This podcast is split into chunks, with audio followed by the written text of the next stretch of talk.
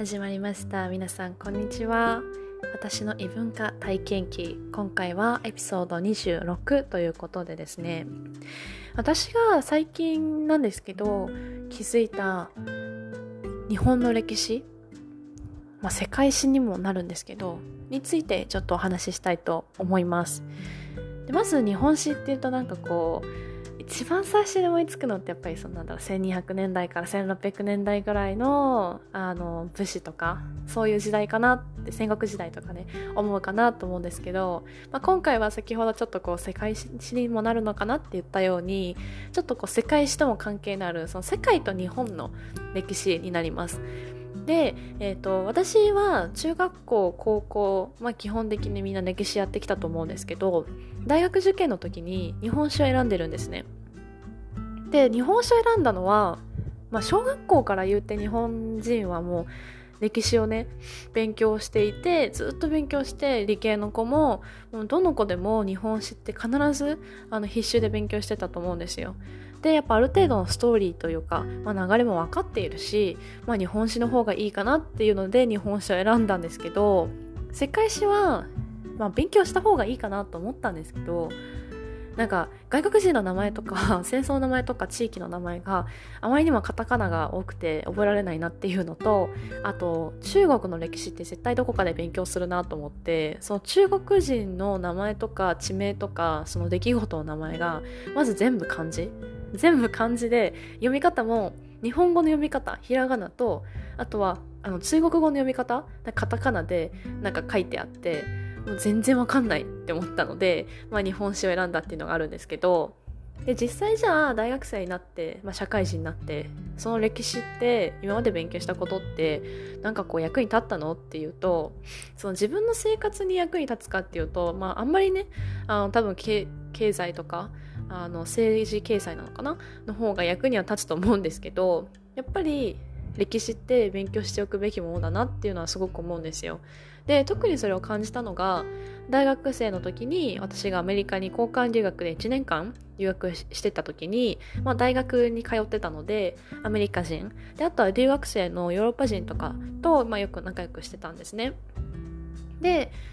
そういう時にやっぱり世界史勉強してある程度世界のこととか文化分かってるといいんだけれども何よりも自分の文化を聞かれた時に答えられない方がもっと恥ずかしいというかだから自分の文化とか歴史を知ってることはすごく大事だなってその時改めて思ったんですね。でやっぱり日本のその世界大戦のことってもう誰もが知ってることだと思うんですよ。まあ、中国ロシア対戦した後第一次世界大戦第二次世界大戦第二次世界大戦まではまあずっと勝ち続けてで第二次世界大戦で、まあ、唯一原爆が落とされた国ですよねなんかやっぱそれはもう本当どの国の人も知ってるしで特にヨーロッパの友達とかアメリカの友達っていうのはヨーロッパアメリカなわけじゃないですか。でヨーロッパアメリカってその第二次世界大戦、まあ、第一次世界大戦もそうですけど大きく大きく関わっている国なので、まあ、そういう話が出ることもあったんですよ。でその時にじゃあ日本人はそれに対してどう思ってるんだろうとかどんな風に授業で勉強したんだろうとか、まあ、細かいこととところとか聞かれた時にやっぱり答えられなきゃいけないなって思ったしその時はあ日本史勉強しててよかったなってちょっと思ったんですね。でそこまでで私の歴史っていう、まあ、観点は終わってたんですけど社会人になってからアジア系の人たちと仲良くなることもあってである日去年くらいなんですけどフィリピンの、まあ、方がいてその人と話してたらなんかこう何の話だったかわからないんですけどフィリピンと日本のその歴史関係についての話になったんですよ。で、まあ、日本ってこういうことあったよね韓国あのフィリピンにこういうことしてたよねっていうのを聞いてえそうなの？っ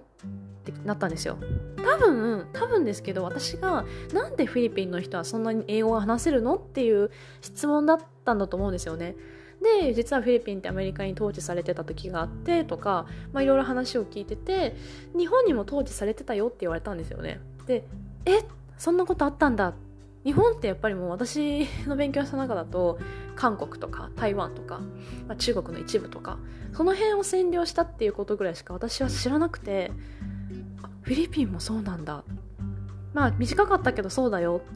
え知らない?」って言われてああんまり知らないかもしれないフィリピンの歴史ってちょっと勉強したことないなって言ったらフィリピンだと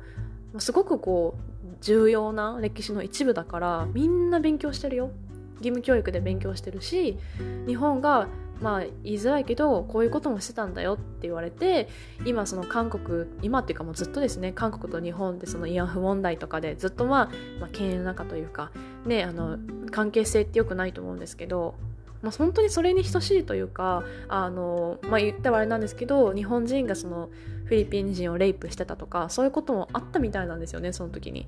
結構ひどいこともしてて。だからそんなことをしてたんだそんな歴史があったんだっていうその知らなかったこととか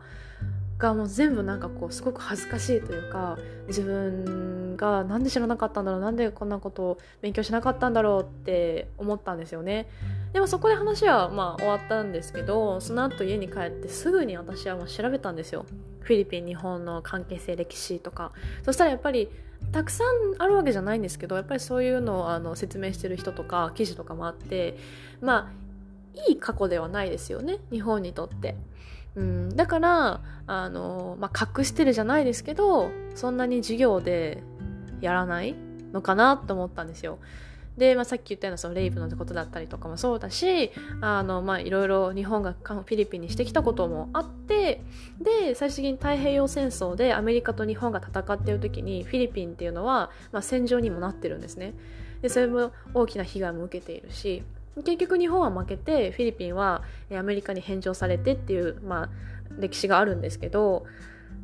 それを、まあ、調べた上で次の時その彼女に会った時に「いや実はこの間話聞いてからいろいろ調べたんだよねこういう歴史があったんだね」ってでかつ私はその日本と韓国の関係性はこんなに良くないのになんでフィリピンと日本って良好な関係を築けてるんだろうっていうのも気になって調べてたんですよ。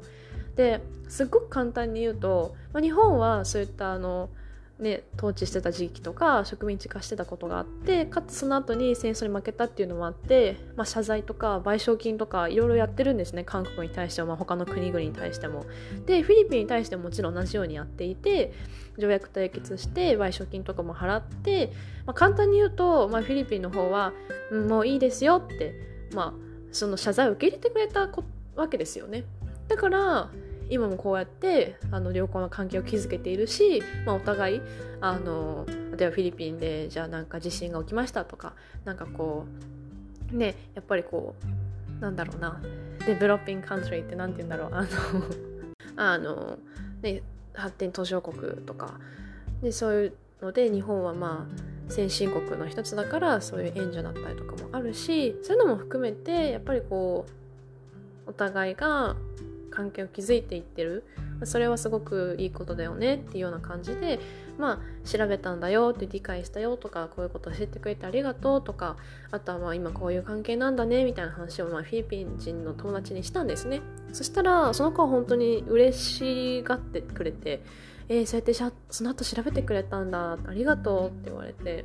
なんかまあありがとうって言われることなのかわからなかったんですけど でもなんか私は日本人としてそういうのって事実として知っておくべきかなと思ったんですよ。で歴史ってやっぱりその時代に実際に生きてきたわけじゃないから人によって考え方とか捉え方とかもしくはそのそれによっては伝え方っていうのは変わってくると思うんで100%それが正しいとは言えないしだから歴史って今コロコロ変わってる部分もあると思うんですよ。聖徳太子は実はいなかったとか教科書ではもうやってないとかね。私の頃は全然やってましたけど。だからまあ難しい部分。ね、あると思うんですけどでもやっぱりあの無知よりかはそういう情報とか知識っていうのはあるといいなって思ったんですよねその時に。まあ、そういうことがあってでそれから今グアムに私いるんですけどグアムに今来ててその前からちょこちょこ遊びには来てたんですけど人から聞いた話日本ってグアムを統治してた時期あったよねって言われてえ？そうなの？それも知らなかったってなって日本ってグアム統治してたんだっていうのも知らなかったんですよ私は。まああの期間としては短いんですけどそういう時期もあって。で実際にグアムの歴史的に言うともともとはあのチャモロっていうオリジナルの現地の人がいてでスペインのあの世界一周してる時にマゼランだったかな？があの見つけたんですよね。この辺のその諸島っていう小さい島々サイパンとかそういうとこ含めた。でマリアナ諸島ですね。であのそれをきっかけにスペインがまた来て、まあ、植民地化されるっていうのが続いてたんですよ。結構300年以上。であのその後にアメリカと多分えー、スペインが戦ってでスペインが負けてからスペインの領土っていうのがアメリカに渡されてでグアムとかもあのアメリカが統治してたんですよね。でも太平洋戦争前ぐらいにあの日本がグアムを占領してで結局そこへ戦争がアメリカと戦争が起きてでまたアメリカに返上されるっていう形になって今はあのグアムは州の一つではないんですよ。ハワイは州の一つなんですけどアメリカの。でもグアムはまあ占領地っていう感じで、えーと、テリトリーの一つになってるんですね。なのでグアムの人はアメリカ人だしアメリカのパスポート持ってるし国籍もアメリカなんだけどあの例えば選挙に行くことができないとか総理大臣になることはできない。総理大臣？うん。総理大臣じゃないな。大統領か。大統領になることができないとか。そういうのはあります。同じようなテリトリーでいうとプエルトリコとかもそうですね。アメリカの領土だけど、まあ、州の一つではないっていう感じですね、うん、で、まあ、そういうことも知らなくてああなんかやっぱ私もっと勉強しなきゃいけないなっていうふうに、ま、思ってたんですよ。そしたらねまたこういうのって続くんですね。数ヶ月前くらいに日本語を教えている生徒さんがいてでその生徒さんの出身がサイパンなんですよ。でそれでサイパンの話をしていてあサイパンとグアム近いよねなんていう話をしててでサイパンもあの日本の植民地だったからさっていうような話の流れでそれが出てきたんですけどえー、サイパンもそうなの？びっくりしましたね。なんか本当にあれ日本ってどんだけ統治してたのっていう。私だけこんなに知らないのってびっくりしました。あそうなんだ。でまた自分で調べて。サイパンとかなんで日本に統治されてたんだろう。いつ統治してたんだろうっていうのとかを調べたんですよね。でサイパンに関してはそのグアムもそうなんですけどこの辺のその、えー、島々っていうのがマリアナ諸島って言われてるもの。でグアム除くマリアナ諸島かな？あまずはすいません。最初スペインに統治されてたんですよ。フィリピンもグアムもサイパンもそうなんですけどこの辺のアジアのその島々って基本その多分世界一周してたマゼランが発見してからスペインが統治してるんですよ。だからフィリピンのタガログ語も結構スペイン語に似てるしあのまあなんだろうグアムの人がスペイン語を話すかっていうとそうじゃないんですけど、まあ、あのスペインに統治されてたっていう歴史はあるんですよねこの辺の島が。でサイパンもそうででまた同じくアメリカにあの領土がみたいな感じであったんですね取られるっていうかあったんですけどマリアナ諸島グアム除くマリアナ諸島、えー、つまりそのサイパンとかですねに関しては第一次世界大戦の後に日本その時勝ってるんで領土としてもらってるみたいなんですよね。マリアナ諸島もらってるのか、まあ、統治してたみたいなんですよね。で結局多分その太平洋戦争だったりとか、まあ、第二次世界大戦の後に、えーまあ、日本はその一応ねサイパンとかも返してる返上してるんですけどそれまであのマリアナ諸島も日本の統治下だったみたいなんですよね。そんなの歴史の教科書になかったと思う。見逃してたのかな？と思ったんですけど、まあ、だから何が言いたいってやっぱりこう自分のその国に起こったすごく重要なことっていうのは多分日本人誰もが知ってるし私も歴史の勉強をしてきたけれども自分たちにとってあまり良くない事実だったりとか、まあ、そこまで自分たちの国に影響が与えられ与えられなかった？影響がなかった？あの歴史とか事実とかそういった国って、まあ、省かれてるのかなと思ったんですよ。もしかしたらね教科書のどっかの片隅に書いてあったかもしれないけど、まあ、授業であの先生がこうなんだよって言ってでテストに出るとかそういうにはなかったんですよねだから私たちは知らないだけであって他の国の人にとってはそれがすごく重要な歴史のうちの一つだったりもするだからこそこう日本の周りの国っていうと、まあ、韓国中国っていうのが本当にねあのずっとこう歴史的にも関係性的にも今の文化にもこうすごく密あの密着してるというかすごく近いものにはあるんですけど実はそれ以外の他のアジアの国にもいろんな関係性があっていろんな歴史があっていろんなその出来事があったと思うんですよね。だからなんかそういうのももっともっと勉強していきたいなと思ったし特にその人たちは知ってるのに私は知らないっていうのがやっぱりすごくなんかこう悲しいというか悔しいというかまああもっと勉強しておかなきゃいけないなっていうふうに感じたんですよね。やっぱりその海外の人と話す時に歴史が関係してたりとか関係性にねやっぱり日本人と韓国人っていうのはその人同士とか相手の文化が好きでとかでやっぱ関わってくるけどどうしても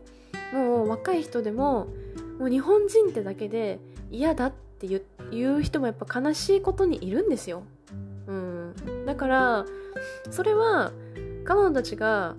やっぱりどういうふうに歴史を教わってきたかによって日本人に対するイメージも多分違ってくると思うんですね。今でも学校でそういうふうにこんなことがあったんだこんなことされたんだって言う先生もやっぱいると思うんですよ。でそういう先生から授業を受けた生徒だったら何人かはやっぱりうん嫌だなって思うと思うんですよね。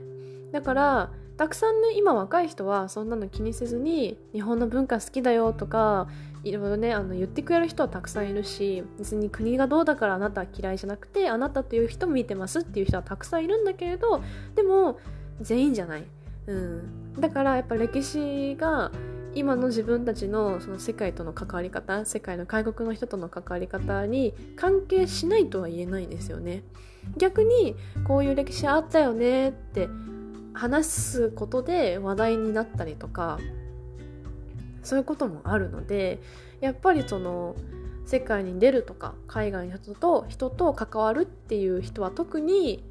歴史を学ぶことは本当に大事だなと思いますね。でそっからなんかこう見えてくるものもあるしやっぱりこう日本の性質っていうんですかね日本人の性質もうん例えばその個人主義じゃなくて集団主義って言われてきてるとかいろいろあると思うんですよその文化日本の特有の文化って。でそこが今私はもう集団主義っていうよりも個人主義の方に近づいてるんじゃないかなと思うんですけどでもやっぱりこういう部分においてはすごく集団主義的だなって思うものもあるんです例えば。でそうそれは日本人のその特性の集団主義っていうのは歴史も関係してきてるんですよね結局。だから歴史を学ぶ他の国の歴史を学ぶそして自分の国と他の国の歴史を学ぶってことが、まあ、自分たちの関係性もそうだし相手の文化を知る、まあ、一つのこうヒントにもなるのかなと思うのでなんかこう今回この1年ぐらいで自分の国が他の国に対して与えていた影響っていうのを知る機会があったのでなんかもっともっとね他の国についても調べていきたいなって思ったんですよね。なんか別に自分が歴史オタクだなって思ったことはなかったんですけどうんなんか今まで勉強してこなかったものとか知らなかった部分を知るのはすごくこう面白いと思うし例えば世界史を私は授業を取っていないからわからないのかもしれないですけど多分世界史の授業を中学高校で取ってたとしてもまあまずはヨーロッパで勉強してであと日本とかアメリカとかが最終最終的に出てくるのかなって思うんですよ中国とか。でもじゃあ南米とかブラジルとかねあとアフリカとか勉強しますかっていうとあんま勉強しないと思うんですよね。その奴隷貿易とかそういうので出てくるけどじゃあどこの国でとかどんな戦争があってとかっていうのは多分そんなに勉強しないと思うんですよ。だからこそ個人的にそれこそ YouTube とか今いろいろありますけどアフリカの歴史って調べたこともあって私。すごく面白いなと思ったんですよ。あんだけ大きな国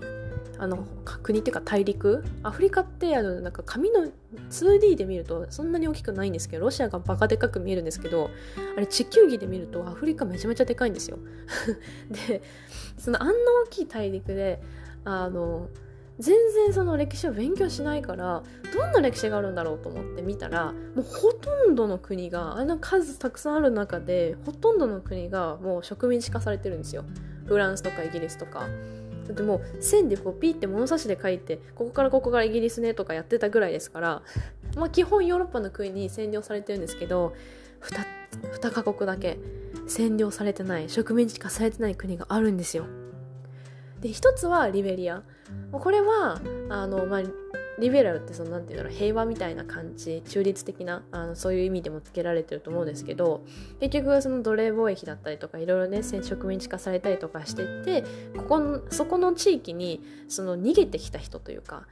そういう社会が逃げてきた黒人さんが集まった地域があったんですよ。でそこがまあ平和を求めて来た人たちですね。逃げてきたのかわからないですけど。でその地域だけは、まあ、植民地化しないでおこうっていうので、まあ、植民地化されてない国があるんですよね。それがリベリアで。でもう一個がこれすごいなと思ったんですけど私